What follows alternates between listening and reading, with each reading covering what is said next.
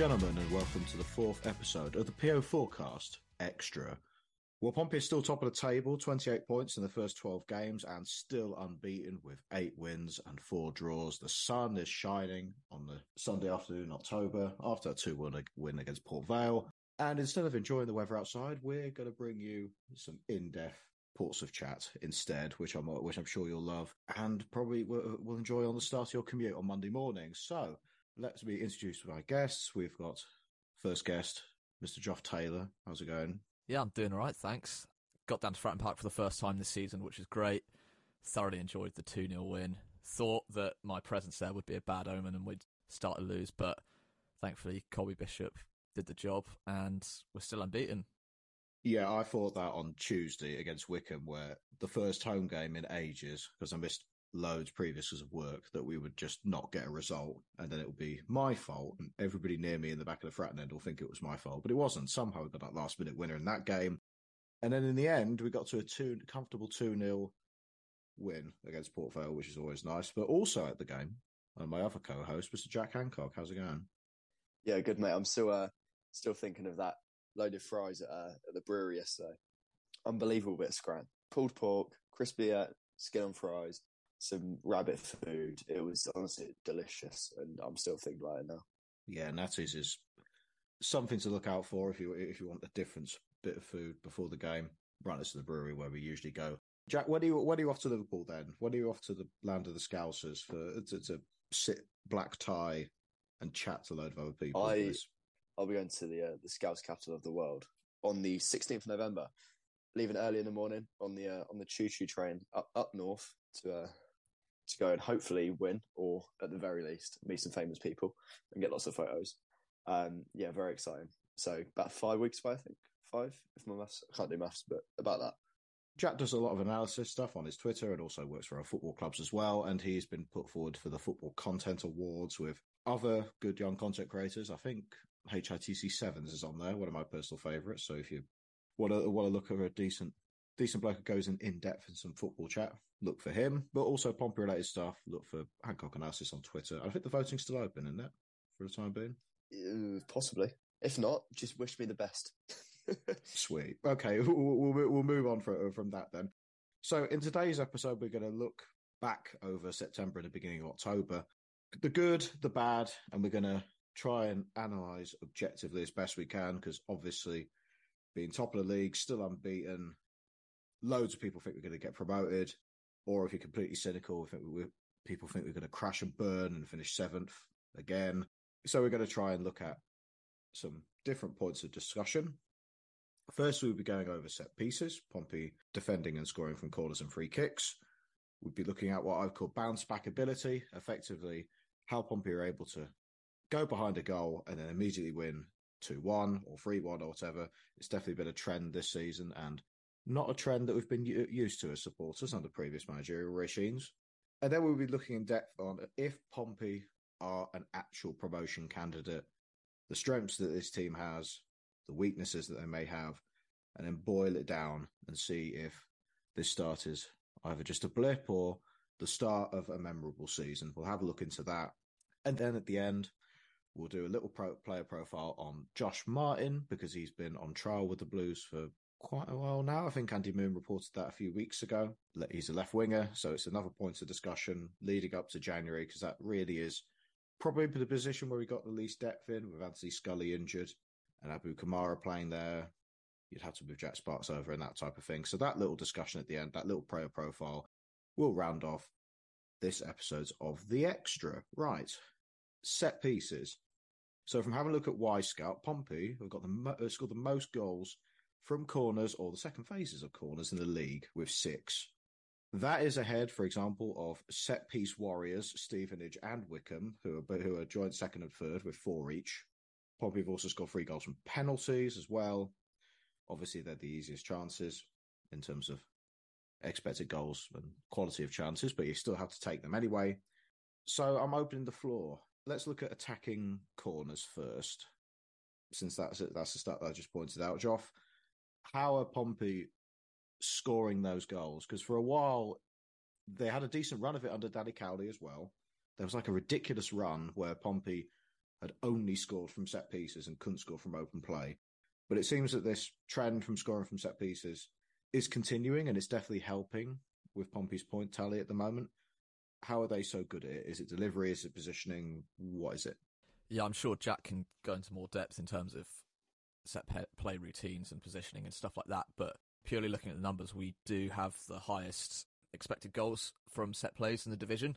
Uh, that's 7.26 according to uh, Opta Analysts online, which is a great free resource. But the thing I've noticed by kind of watching stuff in the eye test is the quality of delivery. Jack Sparks, unbelievable at whipping a ball into the box. His yeah expected assists uh, is the highest for Portsmouth this season. Joe Rafferty as well on from his right foot, and as you know, Pack can whip in a good ball. And I think in terms of just watching it, the quality of deliveries has been better generally. And it's one of those things where you're at a game and someone around stood around you always like, please beat the first man. And, you know, Josh Koroma whips in a corner, first man heads it away. Brilliant. But our deliveries have been better this season and, you know, the expected goals from that has shown not just from corners as well, but for, you know, free kicks in deep positions and wide positions that, you know, we have created chances from there in terms of expected goals and as well as shots as well. We've got 64 shots from set pieces, which is 12 more than Stevenage, who are on 52 in second. So we've obviously got a good thing going on with Joe Perdomo, the set piece coach, but I'm going to open up to Jack, as you definitely know more than I on this. I'm not a set piece expert by any means, but I took some time kind of going through the data on Opta Analyst and also I went through last kind of the last month of set pieces. I did all of the opposition corners and most of ours. And in terms of setup, there's been a pretty even spread of near and far post deliveries, weighted towards near post. And the way we like to set up is almost like let's call it a love train, and you'll have a, a group of four or five Pompey players bunched up with one less attacking player, uh, kind of opposition player normally. So, for example, be a four v three. And what we like to do is we'll have, let's say, a four v three stack at the back post. You'll have one come free and then come over to the near post, and then in an ideal world, they knock back across for uh, someone at the far post. If you look at our goal, Regan Poole's goal, shouldn't kind of shock the seats, but you know, it's not hot grudges. Against Wigan, Bishop ran free and it was poor marking, but it was also by design. He ran free, nodded back across to uh, to Shaughnessy, who who should have scored, but you know, a goal's a goal, isn't it? And yeah, there's not many short or edge of the box deliveries. And in terms of the data, we are averaging an XG per set piece shot of 0.11. And essentially that means we should be scoring one in 10, which kind of lines up because we've had 64 set piece shots according to Opta Analyst and seven goals. So it's kind of along the along the same lines. The XG is pretty similar. So it's not like we get lucky. This is by design. We're very good at set pieces. Defensively, we aren't as good, but I'll, I'll let someone else touch on that first um, before I, I keep rambling on.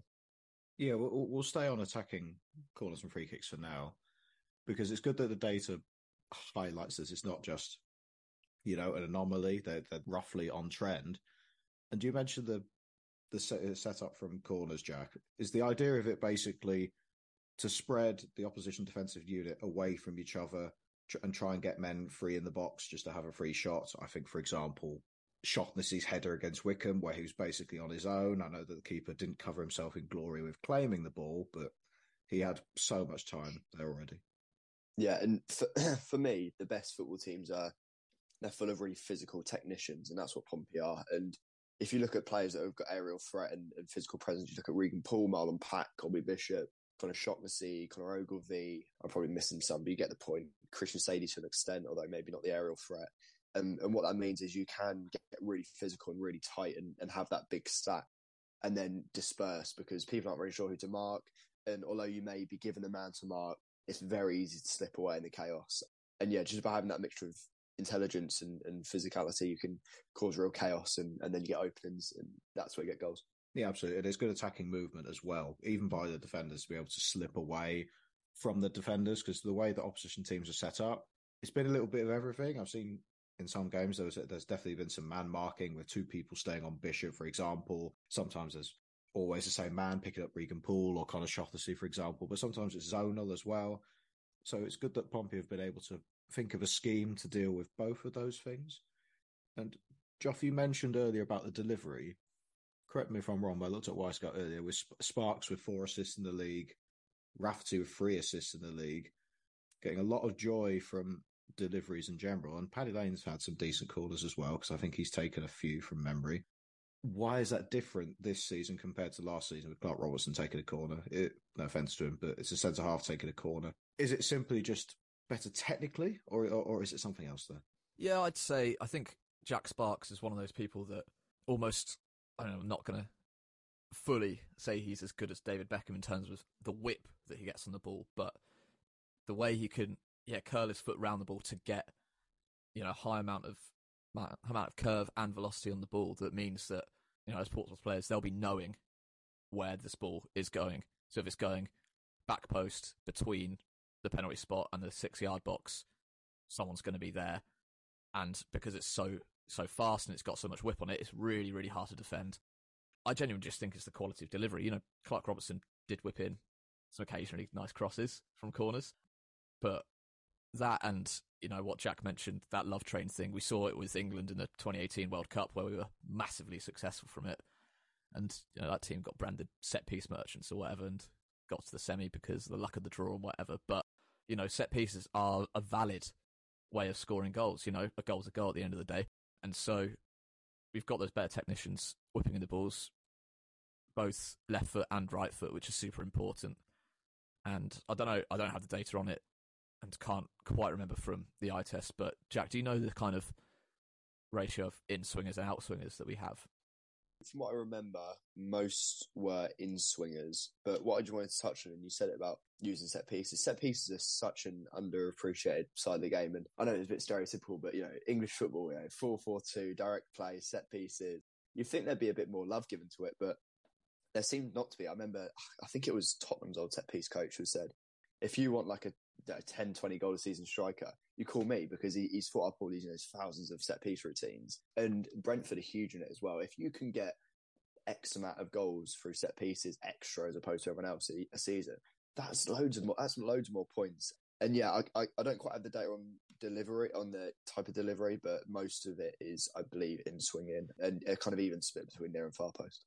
As a defender at Sunday League level, I hate defending in swinging corners. Much prefer an outswinger, but in swingers for me harder to defend, potentially harder to attack. But if you know where they're going and you know you've got the kind of mental edge on that, then it puts it at parity with an average outswinger where it's just clipped into the box. So yeah, as you said, set pieces are vastly underrated, and you know who cares if we win the league or go up with a bunch of set piece goals, goals a goal. Yeah, in terms of style of play, it's I think most supporters will be happy with it. It's only when, for example, a style of play is used that doesn't fit with the players you have.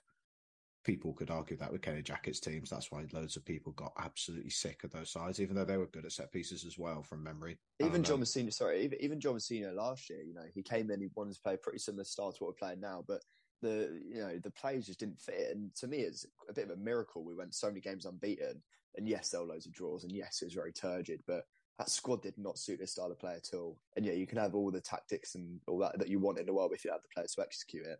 There's no point. You know, the players are the tactics at the end of the day.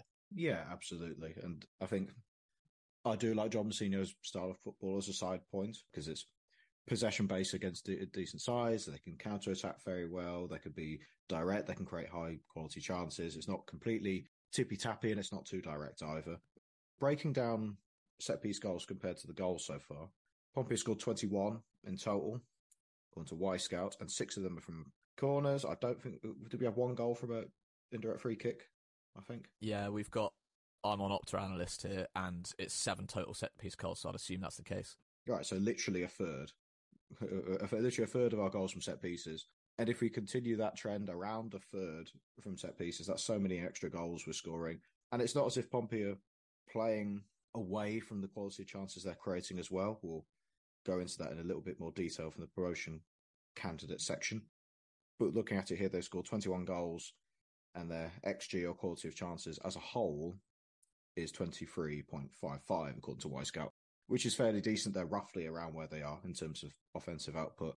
And they've been a very good attacking side. So that gives a lot of hope that this unbeaten run, even if it's even if there's some losses here and there, that it continues somewhat. Defensively from set pieces, I know Pompey has considered one goal from a corner, and that was Josh Scowen against Wycombe. How are Pompey able to defend set pieces in this way? Or and because they've got a reasonable record anyway, I think they've only conceded eight goals all season, and one being from a corner is exceptional at this rate, considering some of the teams we played Wycombe, Stevenage, teams with high threats from set pieces. So either of you want to jump in on how Pompey defend corners? So I, I, I wasn't too focused on the setup of it to be honest, because I was kind of rushing around getting notes what I could. But in terms of the deliveries, the majority of them, almost double the second most, go to the near post, and I think we're getting a bit fortunate with defending set pieces. So the quality of so XG against per set piece shot for the opposition is actually 0.02 higher than our XG per set piece shot. That's Opta Analyst, which is slightly concerning because we've only conceded once from a set piece. And I think there's been some telltale signs I'll get onto in a minute that indicate maybe we're getting a bit lucky. So for me, the biggest issue is we're really slow to react at times to front, uh, back to front post runners. So someone at the back post coming in to the front post and knocking it back across, similar to what we're good at actually. Obviously, the Josh Scowen goal was highlighted that, and you had uh, the, the pacey Martin Keogh, um, I think it was, no, Richard Keogh, different different centre back here. He ran to the front post, completely unmarked, flicked it back across, and a goal result from it. And also in the Peterborough home game, the three one, there was an incident where the front post was almost completely empty, and then someone ran right from the back and he uh, he, he nipped in. So I think we'll see a few more goals conceded from set piece, or you know maybe we're just getting really lucky. But the uh, the opposition quality of chances statistically better than ours, which is slightly worrying. Why are those players getting left on their own then? Is it because of the way they're setting up zonally and someone running away from a zone and coming back in, or is it just man marking gone wrong? What is it? I'm not sure to be honest. I think possibly it's a mental thing because our structure seems to be okay, but there's just moments where people just slip away to the front post completely unmarked. Actually, saying that maybe it is a it is a structure thing because it, it's not like you know there's an equals coverage and someone just slips away it seems to be we leave the near post empty and we assume they're going to go to the far post, which maybe isn't correct. Yeah, I think maybe, maybe it is a structural thing, but also we can be slow to react at times in, in second ball situations. Yeah, because that chance from Josh Scowen that he scored in the Wycombe game, that was a relatively high chance. I think the XG was 0.25 roughly on Wyscout, so it was a very reasonable chance. And it, it, he was sort of on his own, got in front of the defender, and just got his foot on it, directing it across. I don't think Norris had much of a chance there. So it is definitely something that I think needs to be ironed out because we'll, we'll, look at the defensive data a little bit more later on. And that appears to be our weakness that this side might have. But Joth, to round up the set piece stuff, can Pompey continue to score all these goals from set pieces? Or do you think it's a blip? If we continue to create the quality of chance from set piece, then absolutely. Because so on a yeah, Opta Analyst, we've got set piece expected goals of 7.26 and we've scored seven set piece goals. So slightly underperforming ever so slightly, but it's, you know, it's with the expected goals model. And if we can create the quality of chances, yeah, we might have patches where we score more, might have patches where we score less, just, you know, due to poor finishing or, you know, keepers saving really well. But if we continue to create that quality of chance, then I do not see why not.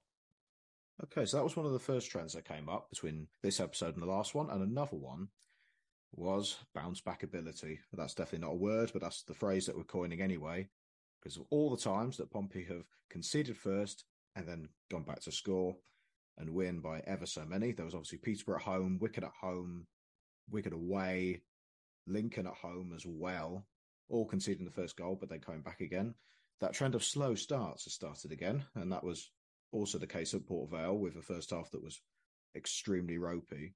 But I'm gonna I'm gonna pass it to one of you first because I, I have did a little bit of diving into the pressing stats and uh, which might explain why that bounce back ability is. But Jack, first of all, going to you, how are Pompey able to get back into games when conceding? I think, and I, I won't delve too much into the analytical side of things here, which maybe isn't fitting for this podcast, but um, I think it's a lot of it is a mental thing. Uh, and when you play without the fear of the manager's going to bollock you for making a mistake or, or, you know, you've got the crowd on your back, you just, you can play with so much more freedom. And I've never seen a side so unbothered by conceding, and and I don't mean that in like a oh they just they don't care they're too lazy. It just doesn't phase them. I mean, especially in the Lincoln game, uh, you know, we concede early. The crowd, I, I, didn't think I heard a single boo. It was immediately chanting.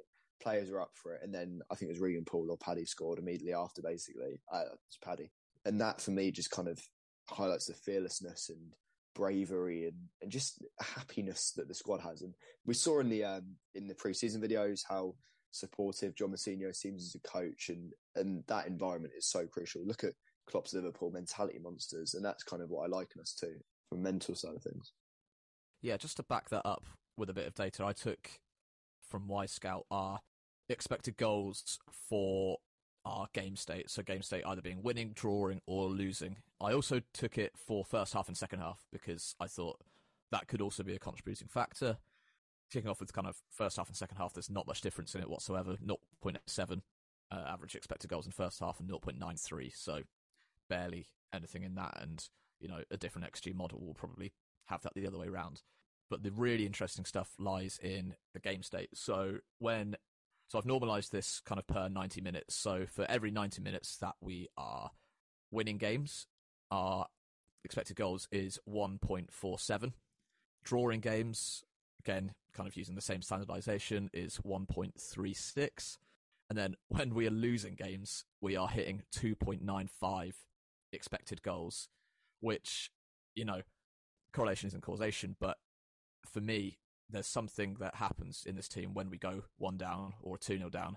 It's a cliche, but players get that fire ignited in their bellies, or they just think, "Oh crap, we've got to we've got to start playing here um, and play fearlessly." And so that is really really telling, and you know it's such a stark difference. You know, over double the amount of expected goals when we're losing from either winning or drawing, which is quite frankly insane. And I think it's testament to Mousinho and the way he can change tactics mid game. I think that's a really underrated thing. We kind of saw it yesterday against Port Vale where a couple of tweaks and we came out second half flying. Yeah, we were drawing there, but we came out of that came out of the pitch second half and we yeah, looked a different team.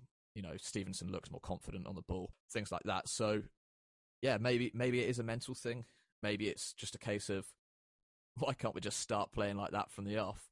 Which, you know, could be um, counteractive, you know, pinging the ball around a bit more with more intent can you le- can leave you a bit more open to conceding goals in transition, but we are just better. And I, yeah, I agree with Jack in terms of it probably is a mental thing.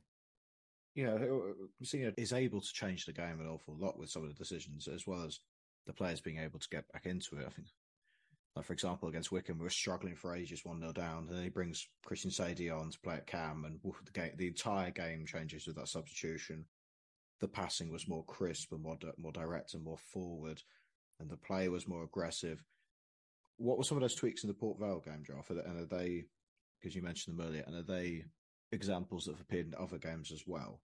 So for me, from from what I saw in the Port Vale game, and I think Jack, you could probably add to this as well, but Stevenson just looked like someone had shouted at him and gone mad in the changing room at halftime and being like, look up and be confident at playing that ball either through the lines or release it a second quicker.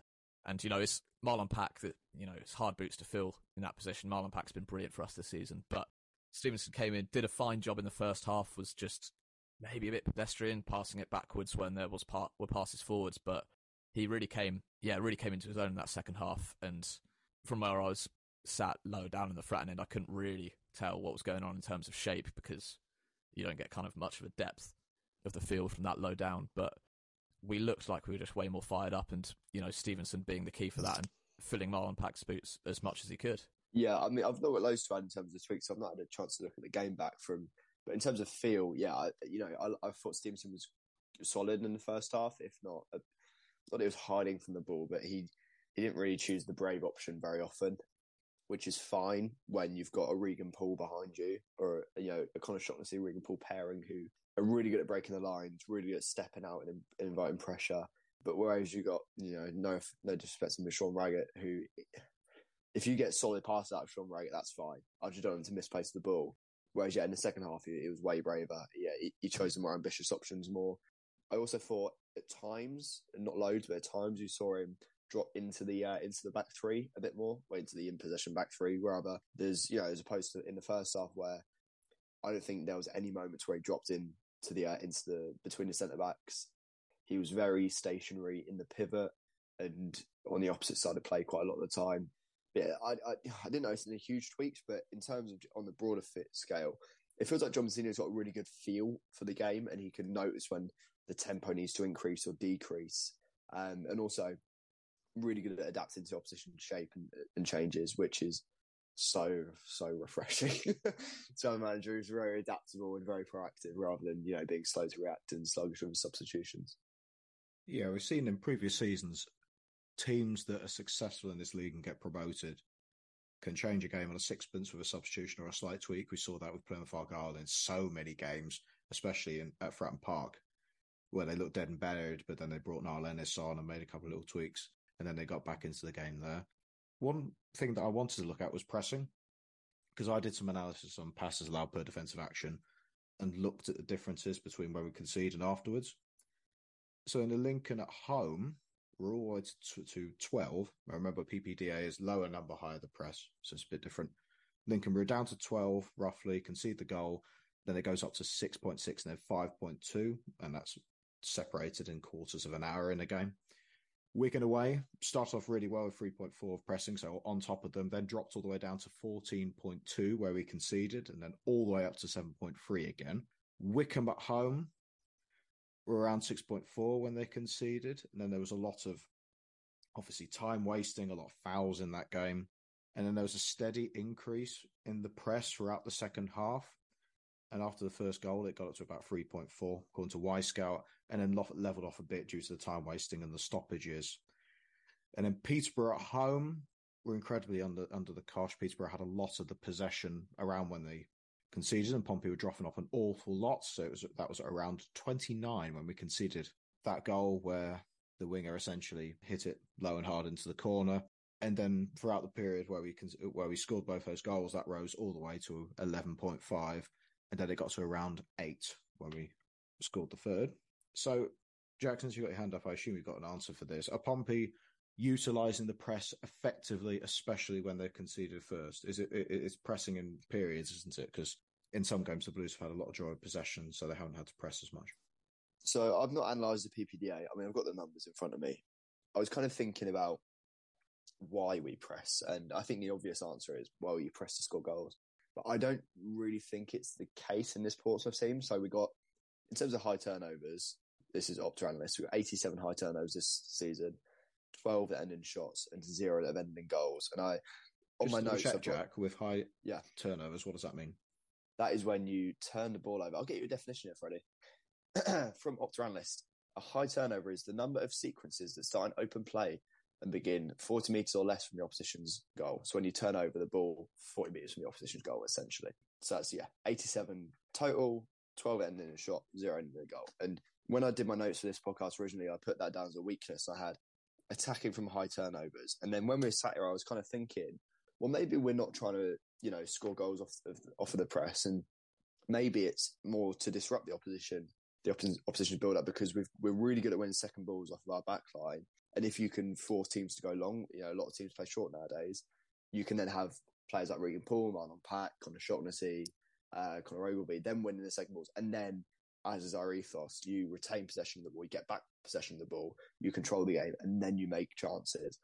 So I, I think our press is more intelligent than intense. It is intense, but I think it's the intelligence that's the uh, the main thing, and possibly the intention behind it. Yeah, I think that's a massive thing, and a big part of it is disrupting the opposition because you have so many teams of even at varying skill sets in League One, where they may have that one style of play that they want to play throughout the entire game. They got it in their head, like Leyton Orient away, for example, where we, blew, where pretty much blew them out the water 4 0. They wanted to have possession in the midfield and they wanted to play nicely. But as soon as Pompey pressed and Leyton Orient either turned the ball over or they were forced to go uh, pick out a risky pass to give away possession, then they were completely out of it. And Pompey controlled the game. And instead of previously with the Blues, where they've pressed to create chances, it's almost seemed like that tweak where they're pressing to disrupt the opposition, force an error, and then use the quality in the midfield we have to build the ball out and then create high quality chances from there. And I think we've seen that in many of the games so far. Yeah, I think that's testament to kind of our team mentality and how intelligent our press is, as we've mentioned before. To put it in kind of a Premier League comparison, it's more kind of Man City where they where they will press at points, uh, but that's to win ball back and then control the game rather than say a Liverpool who win the ball back furiously and intensely and then look to try and score straight off of that. And yeah, our kind of to- total PDA, this is from Opta Analyst again, is 12.7. So that is sixth, sixth highest in the league in terms of Bolton at top with 9.8. So they're the most kind of intense presses. And right at the bottom, you've got Lincoln City on 18.7. So, you know, we are at the top, but it's not, you know, how you press, it's how intelligently you press. And I think, yeah, we're doing that. We're doing it pretty well. It doesn't, you know, we haven't it hasn't led to a goal yet, but that's not our style, and we are scoring from other ways, so I'm fine with it. So yeah, we've gone over how Pompey deal in the press and and their set pieces and how they bounce back in games. But the big question on the fans' lips, guys, is are Pompey a promotion candidate or not? Because even though we're unbeaten, 28 points in the league, a lot going for us, a lot of good things about this side. It's only 12 games in, and there's a long way to go before we can start thinking about promotion parties and stuff. That it, it, it's not there yet, and my, myself included. I don't want to pin my hopes already onto this side. Twelve games in, because it's. I still think it's way too early. What do you guys think of that in general? Before we dive into details, promotion is the word on the on the fans' sweet sweet lips. And I, I, I feel like I've I've spoken on a few podcasts recently. I spoke to Gab Sutton, I spoke to you guys, and and I spoke to Tom as well, probably from Fauna all over it. To every single one I've said, when you take into account not only the quality of the coaching staff and squad and the fan base and the uh, the tactical ideology, um, but also the relative weakness of the division in comparison to kind of more recent years. I think if we're at not very minimum comfortable in the playoffs, I will be shocked. And that's not an arrogance thing because I feel like there are really good teams in this division. Oxford and Bolton could easily leapfrog us, as could, you know, we could, you know, shoot ourselves in the arse and, and fall down. Um, and I said going into season, if we're comfortably in the playoffs by Christmas, I'll be very happy. So if we were to regress a bit, I feel like it would be, I don't know, maybe wrong of me to to get too perturbed. But in short, yes, I think this squad has all of the the things you need to win promotion. Maybe not in a swashbuckling, full on attacking football way like, like Ipswich, for example, but more of a controlled uh, strangulation of teams rather than blunt force trauma. Yeah, to add to that, I played 12, 28 points, a six point lead over third already. Um, that'll be five points if Bolton win their game in hand and take them up to 23 points. But the point remains we've already opened up a lead over the playoff positions, which is, yeah, which is great. Looking kind of more deeply into it, in terms of open play XG, we are third in the league for that. Uh, Peterborough top, Bolton, and then it's us, and then Blackpool ever so slightly behind us. And we are top for set play expected goals. So we are, yeah, we are doing the right things. Defensively, we are conceding some chances from set pieces, and I do think, as Jack said earlier, we will regress to the mean at some point. You know, it might be for a string of games. It might just be one-off games, and you know those goals might not matter. They might be a goal in a three in a three-one victory. Who knows? But we are doing the right things, and as I said, the, the playing staff, the coaching staff, seem to have it together. And what I think is a really important thing is kind of the togetherness of the group and how, barring suspension and injury, how our um, kind of cohesion in terms of pairings, in terms of centre backs, and then Bishop up top with if we can get a consistent number 10, amazing. But that kind of, if you want to say, is a back three of Norris, Poole, and Shaughnessy. It's it's consistent, and so that that will go a huge way in determining whether we get promotion or not. But everything everything's good at the moment. I'm enjoying it. No, I'm enjoying it as well, and it's definitely a cohesive and settled team. I think that's the main point that you mentioned. There's a lot of partnerships across this team that work together all the players seem to know what they're doing. There's very rarely, rarely periods in the game where they look completely lost as to what to do with or without the ball, because that was a big thing under Danny Cowley and all the swapping of formations and the tactics. It, it, the players got a bit muddled, I, I thought. And that was also the case near the end of last season when Mousinho came in. I haven't seen that much issue this season. And partnerships is a big one. Shaughnessy Poole, brilliant centre half pairing. Pack and Morrell, before he got injured, seemed to be very solid and moving away from the issues that they were having, where they were a bit too deep and a bit too safe sometimes.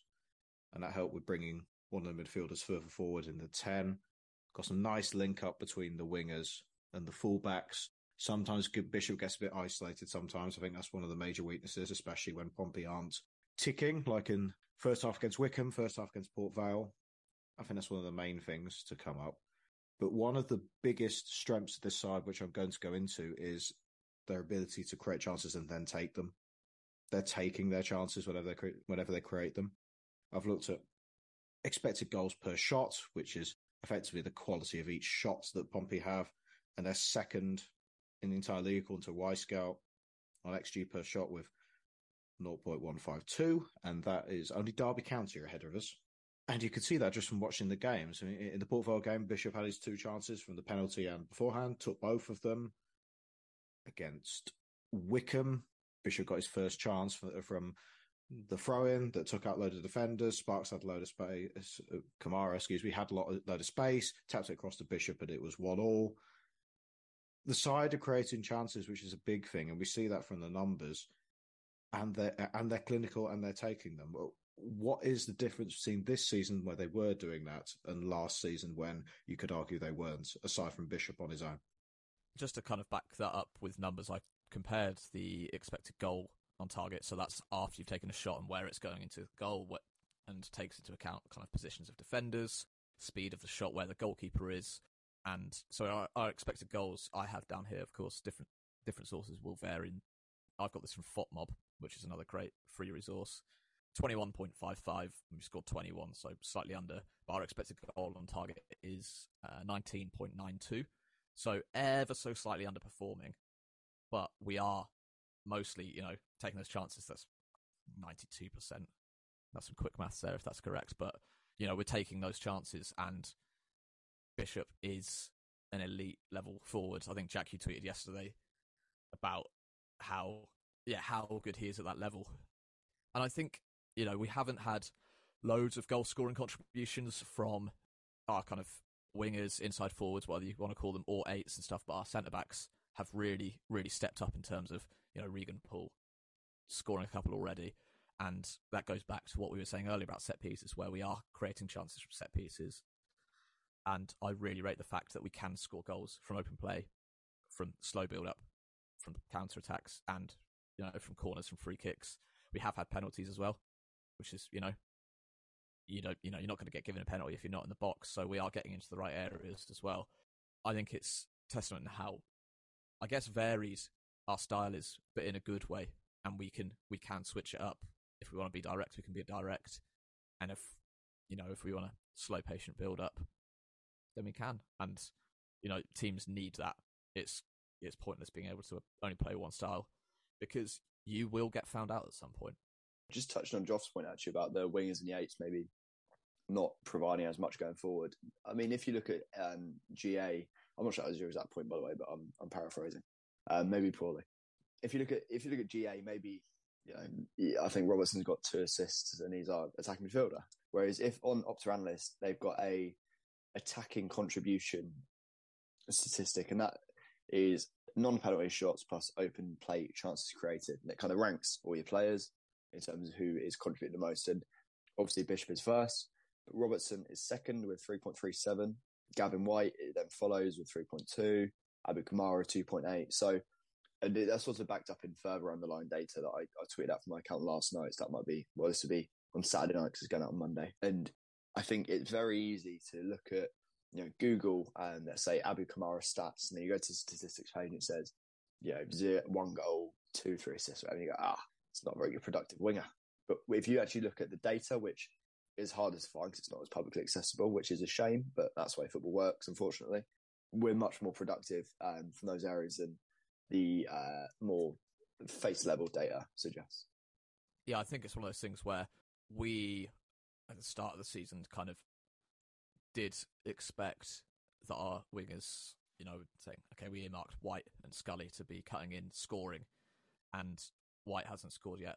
That's absolutely fine because, yeah, he, he creates chances. He hasn't registered an assist apparently yet, but from open play, according to Opta analyst, him and Jack Sparkes create the equal, you know, equal most amount of chances, and you know he is contributing, but it is in a different way to we expect. But you know, if we can add that to our game, and you've seen that with Paddy Lane recently, you know, popping up with goals, amazing. That's you know another another string to the bow, as they say. And if we can, you know, have lots of different ways of being able to score goals and play against teams and who defend in different styles, then you know that is a massive asset.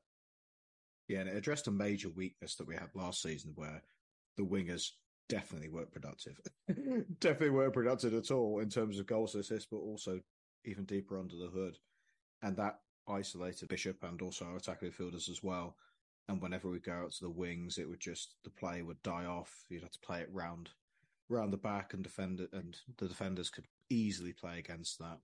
I think another strength in this side is the midfield. I think we've seen we've had the quality there for quite a while with Pack and Morrell, even last season with Larry in there. And but I think the difference this season is they're they're being more incisive, they're more balanced, they're not just anchoring the play, but then as soon as it goes to them, they slow down. They're able to bring up killer through passes and better linking with the fullbacks and the wingers. And I think that's a major thing. I believe looking at key passes per 90. Portsmouth was sixth in the entire league with 3.51 per 90, and that's passes that lead to a chance. And some of the other advanced passing data is also good. I think we've got the highest accurate progressive passes in the entire league, and that and that varies depending on how close you are to the goal. So we're able to do proper forward passes, direct or on the floor, which create space for attackers, and then subsequently create chances in the penalty area. And I think that's one of the major differences between this season and the last one. Um, Jack, how are the attacking players this season? How are they getting all this joy? What's the difference in the midfield build up that's causing that? I think, and that's a hard question. I think it's a mixture of structural, instructional, also maybe just the the mental characteristics of the players. You know, they seem a lot more fearless and brave. I look at Paddy Lane. Yes, he was here last season, but he was playing in a let's make no bones about it, a poor side, and he didn't have the confidence because he didn't play much under Scott Brown. And then you, you bring in players like Alex Robertson, Tino Anjorin, Christian Saydee, who have a real point to prove. And, you know, some have been not wronged by Portsmouth, but we let Saydee go when we had him on a trial. Alex Robertson, you know, he's a really young player come through at City and yeah, he'll want to prove himself and, and show, you know, he's got what it's about. Tino Anjorin, a lot of, um, I guess you could say unsuccessful loan spells because of injuries. So when you have a mixture of the chip on the shoulder, the quality, the the brave play, which is probably instructional. I mean, you look at John Mousinho's first ever game, he switched to a 4 3 3. Said, Look, the eights get really high, really aggressive. And you saw, saw a completely different side to Joe Morrell. And yeah, I, th- I think it's just a mixture of all things, really. I've given you a bit of a wishy washy answer, but I don't think you can nail it down to a single attribute or uh, characteristic. I think another strength that's a bit different that's also helped is the construction of play when Pompey are on the ball. They're very comfortable in possession. And I think a lot of that is down to the, the solid centre half pairing of Shaughnessy and Poole when they're playing. Both of them can play the ball out. Both of them are comfortable of playing quickly as well, which is a positive. So it makes it's harder for the defence to set up in a shape and for them to be really relaxed and able to deal with Pompey going forward because it is measured build up play. It's not fast. It's not it, it, all the time. Joth, how important is it that Pompey can play out from the back quickly? Because in the Port Vale game, there wasn't as much of that. I, I, didn't think I didn't think Raggett had a bad game at all. I thought he came in and was defensively solid, and we got the clean sheet to reassure that. But there was like moments in the game where he did dawdle on the ball a bit too much. He was better than last season, I thought, actually, playing the ball out. I thought he was reasonable, but there still were times where he almost had his foot on the ball, waiting for for the bit of movement that just wasn't there. Yeah, I think in terms of that centre back combination of Shaughnessy and Poole, you have two very, very solid ball players. Shaughnessy's previously played in midfield, and Regan Poole is, you know, fantastic footballer to watch. I going back to last season, I remember, I think, yeah, last game of the season, Wycombe at home, and I was in the front end, kind of above the left half space. So I saw a lot of of Ryley Towler and how he did kind of you know dawdle on the ball, and I tweeted about it at half time and got pelters for it because I think it was Morrell and Lowery in the midfield, and they were showing for it, and there was so much space, and he'd never give it and hold on to it, and then pump it long to whoever was playing at left midfield, and I was I was fuming because like play the quick pass into midfield. Obviously, it's harder to see when you're on the pitch than you know in the stand, and you you know you can see more. But Shaughnessy and Poole are people who do see those passes and have the ability to, to execute it, and that's really really helped us. And I think missing Pack and Poole um, on Saturday really kind of showed how much you know how much they contribute to that. And it's great that we have players in the final third who can also progress the ball well, hold on to it, rotate it, recycle it, however you want to put it. We, yeah, we've got good ball players everywhere, and that possession style system does suit us. So compared to last year, you know, Mousinho trying to implement that, but the players massively contribute to that. So yeah, I think that combination of Shaughnessy and Poole is, you know, vital to this team again, Raggett's performance on Saturday was, you know, really solid. There was one point in the first half where one of the forwards kind of chopped in onto their right foot and he was totally sold. It gave me flashbacks to Jesurun Rak-Sakyi ruining him in both games. And I was, you know, I think Norris made a good save or he just, just put it wide. But Raggett overall was solid and did look like he had more confidence, especially in that second half as well. Similar to Stevenson, where, you know, Mousinho must have said something like that. Just be confident, just play with it, express yourself, you know, just have a go. And yeah, I fully expect Poole to come straight back into the side. But, you know, an improved Sean Raggett is great. And, you know, he was unlucky not to get a couple of goals yesterday as well. Yeah, I'll um as uh, the self confess self confessed uh, build up uh, I'll build on some of your points. I'll add something as well. In terms of you're talking about uh, not kind of dawdling on the ball almost, and or sometimes playing too fast. T- tempo and timing is so vital in um, in build up because if you if you don't have that and you know you play a pass too early or a pass is under hit, it can completely ruin the entire structure. But also, I think, and as someone who really represents that well is Will Norris, and Will Norris's tactical understanding of build up is just immense. There was I was watching him take goal kicks and what they'll do sometimes if, if the opposition are man to man he'll chuck the ball always underarm to the right centre back. He'll put the ball down and play it to him immediately because then you get a plus one. And you literally saw the, the, the cogs turning in his head where he'd read the entire out, opposition out of possession structure. It's a mouthful. Um, and then decide, you know, whether to play it from himself or from one of the centre backs. And also, you know, his weight of pass and his pass selection, the pass quality is just a joke. And I've I've not seen that from many keepers at this level, um, especially ones that aren't on from elite clubs. And finally, just on Towler, yeah, I, I'm a, I'm a Ryley Towler fan, but there are some things that really hold him back in build up. And for me, the two main things are was body and mind. And in terms of body, his angles to receive are just all wrong. And there are times where he does it quite well, actually, which is the frustrating thing. Which is like, Ryley, you, you, can do it. You can clearly do it. Um, and he'll often be really square onto the uh, to the opposite centre back to receive.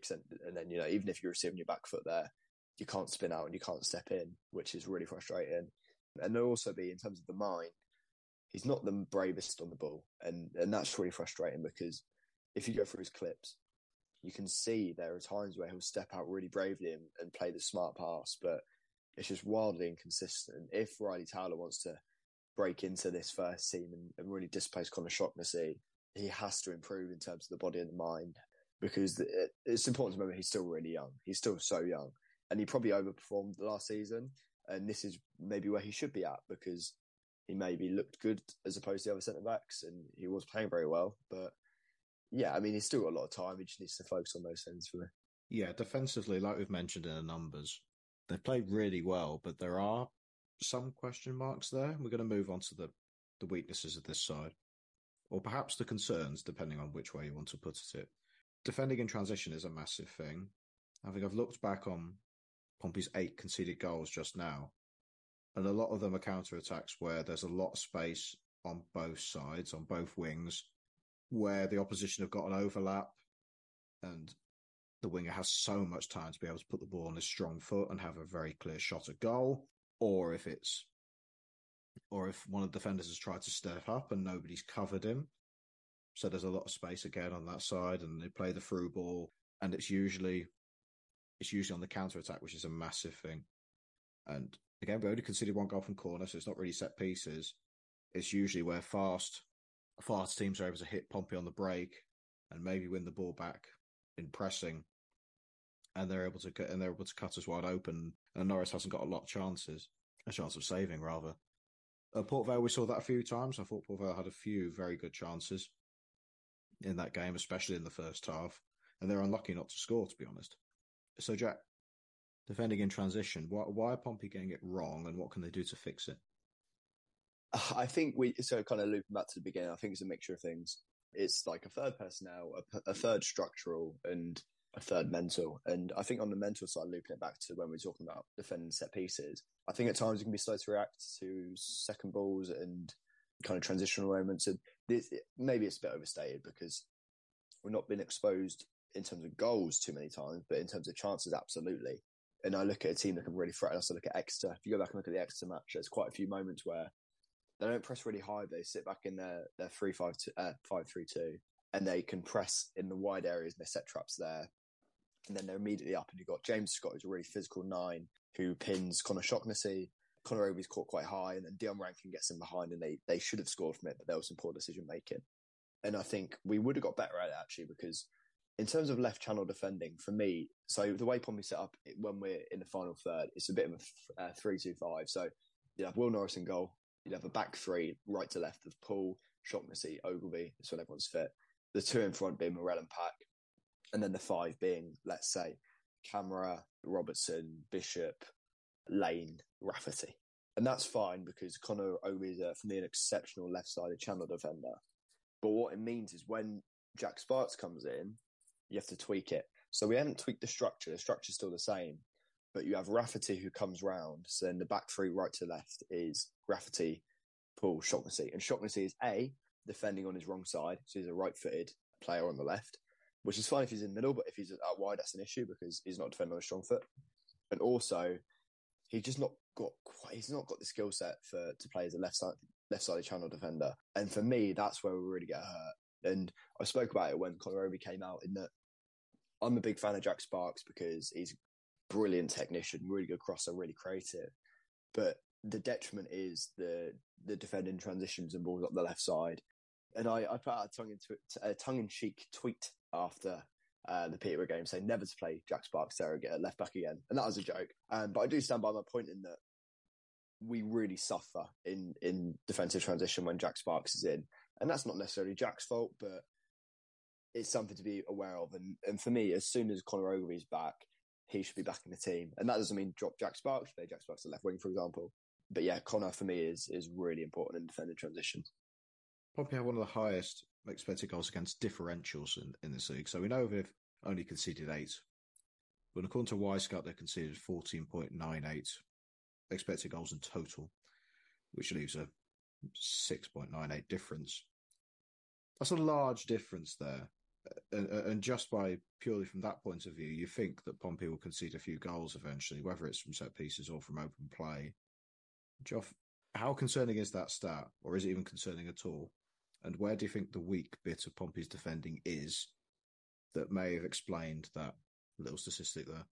Yeah, I think two things. Jack's gone and talked brilliantly about the transitional defending already. I think to add to that point, in terms of Jack Sparkes, yeah, he's basically his whole career played at left wing back, so he's gonna have to get used to defending in transition as a left fullback, and yeah, we can, you know, we might have that lopsided thing going on where it's oh, Ogilvie, Shaughnessy, Poole, fine, but when Sparkes is in the team, that will sometimes switch to Shaughnessy, Poole, Rafferty, and Shaughnessy not being a left-footed defender does contribute to yeah, contributes to that as well.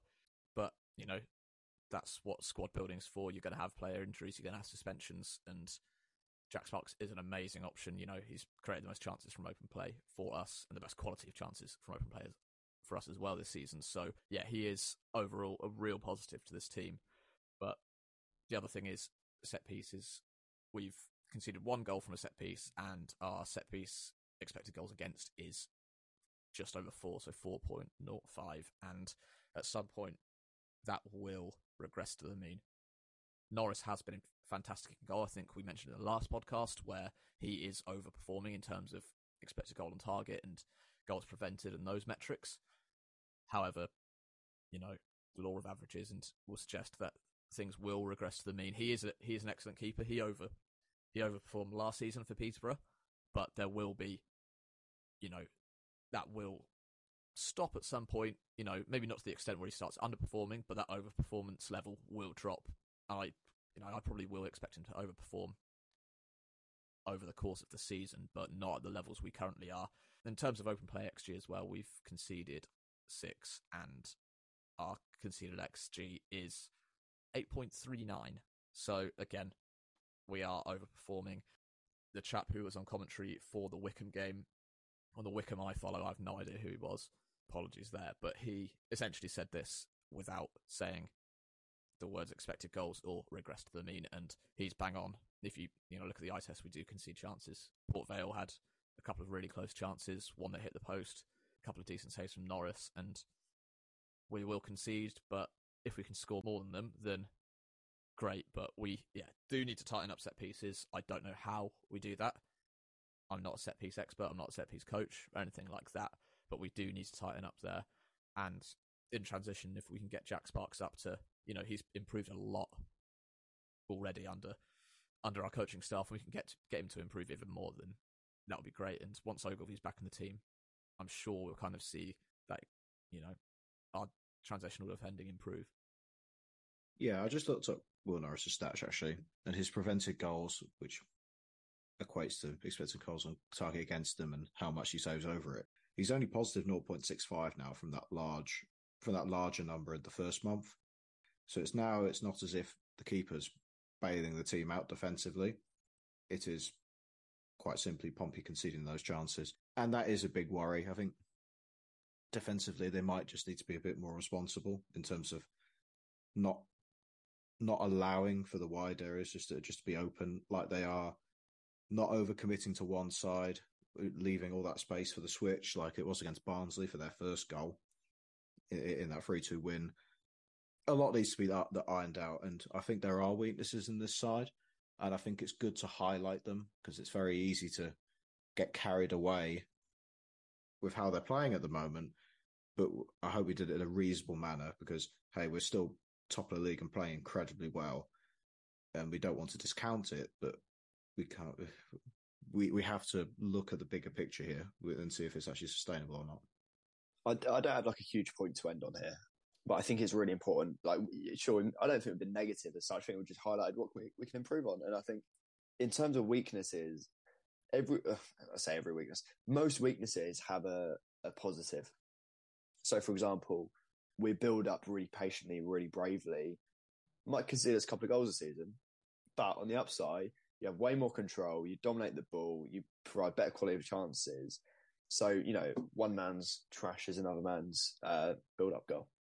I couldn't have put it better myself. One of the final points I'm going to bring up is that we've had Norwich youth product Josh Martin on trial at the club for the past few weeks. I think Andrew Moon mentioned that on Twitter a few weeks ago, saying he's been on trial for a fair bit. He's had previous loan spells at Doncaster, Barnsley, and MK Dons. Fairly promising left winger, and I'm a bit surprised that another team hasn't picked him up.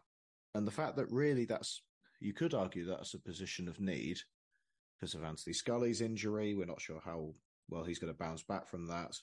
We could play Sparkes there, but then you haven't got another person to play at left back behind Ogilvie if you do that. Kamara's done incredibly well, he's effectively the first choice. Joth, can you give us a bit more info on Josh Martin, what sort of player he is, and if it's worth pursuing signing, signing into a deal or not? Yeah, I think that need for a left winger is, you know, it's it's massive. We started yesterday with Kamara on the left wing, and at some point, Gavin Whyte came on, played there, and then Saydee went there, and then Saydee went off, and Yengi played there. And So we they moved Terry people. Devlin to the wing as well in that game. Yeah, we had Terry Devlin on the right wing. There was a lot of shifting around in that kind of three behind Bishop, but the point is that we need a kind of stable slot there because you'd argue all those other players, their best position isn't left wing. In fact, it is elsewhere. But Josh Martin, 22 years old, comes to Transfermarkt. He's right footed left winger, so likes to cut in, um, can also play in those other two kind of behind the forward positions in that 4-2-3-1, so provides decent cover. Didn't manage to get a chance to look at kind of really in-depth metrics, but I went to WhoScored and found a couple of interesting things. So 0.2 goals per 90, this is in his season for Doncaster, 21-22, and that put him 16th out of 38 for wingers that season. 0.2 assists per 90 in that season as well, and that puts him sixth.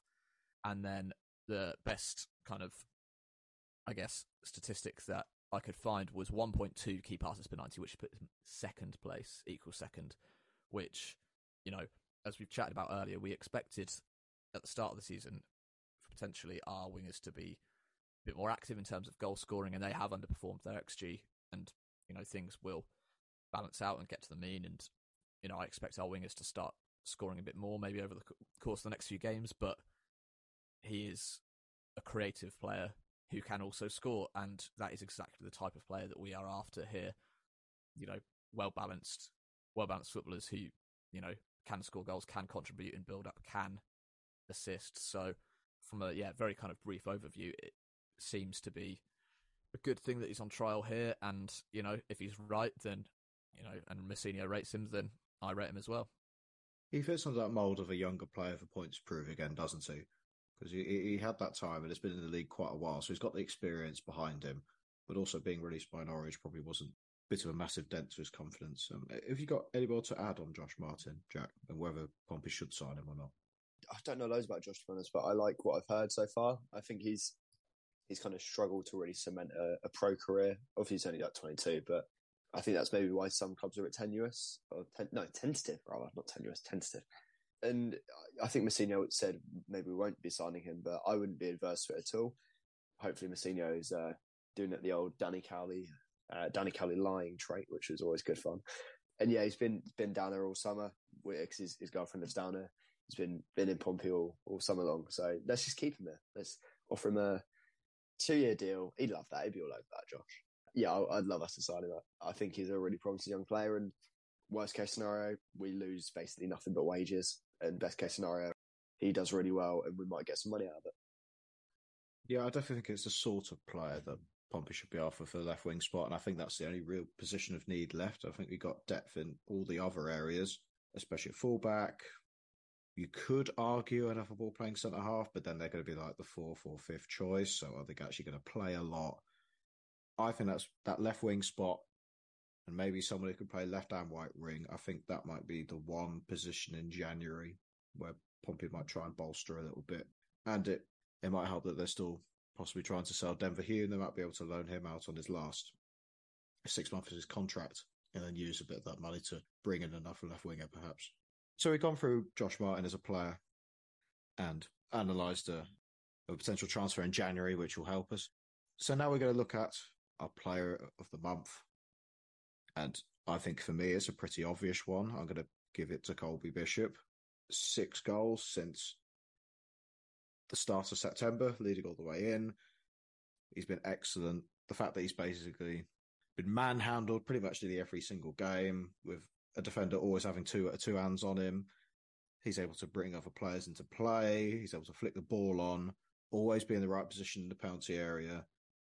He's not overplaying his stats either. He's getting in those positions and taking those chances. He looks like one of the best strikers in the league, or the best. You could even argue to go that far and is integral to this side getting promoted. So I think my player of the month for Colby Bishop. Do either of you disagree, or who are going to disagree just for the sake of it? I don't disagree, but I like to put another shout out there, and that would be Regan Poole. September, three goals, three bookings, player after my own heart. But joking aside, he, yeah, you, we've spoken about how much we kind of missed his impact in terms of build up. Uh, the weekend against Port Vale, and quite honestly, he's a joy to watch. You know, his progressive passing, all those kind of metrics that we like to talk about here. He is he is class, and yeah, he was a miss on Saturday, and I think that shows what an impact he's had. Bishop is the natural first choice, but I think Poole definitely deserves some recognition. So I I, I love a hipster shout. For example, my favourite coaches in the football in world football are Henrik Rydstrom at Malmo, Fernando Diniz at Fluminense, and Rhulani Mokwena at Mamelodi Sundowns. So I love a hipster shout. And I wasn't going to pick, you know, a, a, Poole or a Bishop, not because they've been, not because they've not been spectacular, which they have, but I think, you know, let's put one out for the little guy. And I've got three contenders, and one of them is Paddy Lane. He's my third place. My second place is Joe Morrell, who I think has been so yeah, improved in all aspects of the game. I think he's taken on responsibility of uh, the captaincy really well, and yeah, really progressive, which is really good to see because it you know, bucks a trend of you know the stereotype around Morrell, which is a sideways passer, which is not true at all. But my number one is Conor Shaughnessy, and not only because he's been absolutely fabulous in basically all aspects of the game, but when he came in, there wasn't much buzz around him, which you know I'm not going to say that's wrong. I wasn't overly um, thrilled. Uh, it was fine as a squad player. That's what I said when he came in, but he just proves people wrong every single game. I think he's utterly imperious, and that partnership with with Regan and with uh, Marlon and Joe and, and Will and, and, everyone else is just it's so important. And to come in and do what what Conor has done, I think he should be so proud of himself. And long may it continue because absolute bargain for free. I, I wouldn't suspect he's on huge huge wages either. And yeah, I think Conor's been fantastic. The shockness monster lives on for another month. or shock Messi as we described in the, in the last episode, to title down. Yeah, he's proved a lot of people wrong. He's proven me wrong as a as I thought he was going to be a backup player, but he's starting and formed that formidable partnership. And uh, yeah, fingers crossed he can keep it going for the future. And same with all the players in this squad because they've been fantastic this month. And uh, long may it continue. Fingers crossed. Right, I think that's everything for this episode of the PO4cast Extra. Um, thanks for being on the show, Joth. It's been a pleasure thanks again for having me. Uh, it's great to see you guys at the weekend, and yeah, get another win under our belts. Yeah, it's been great.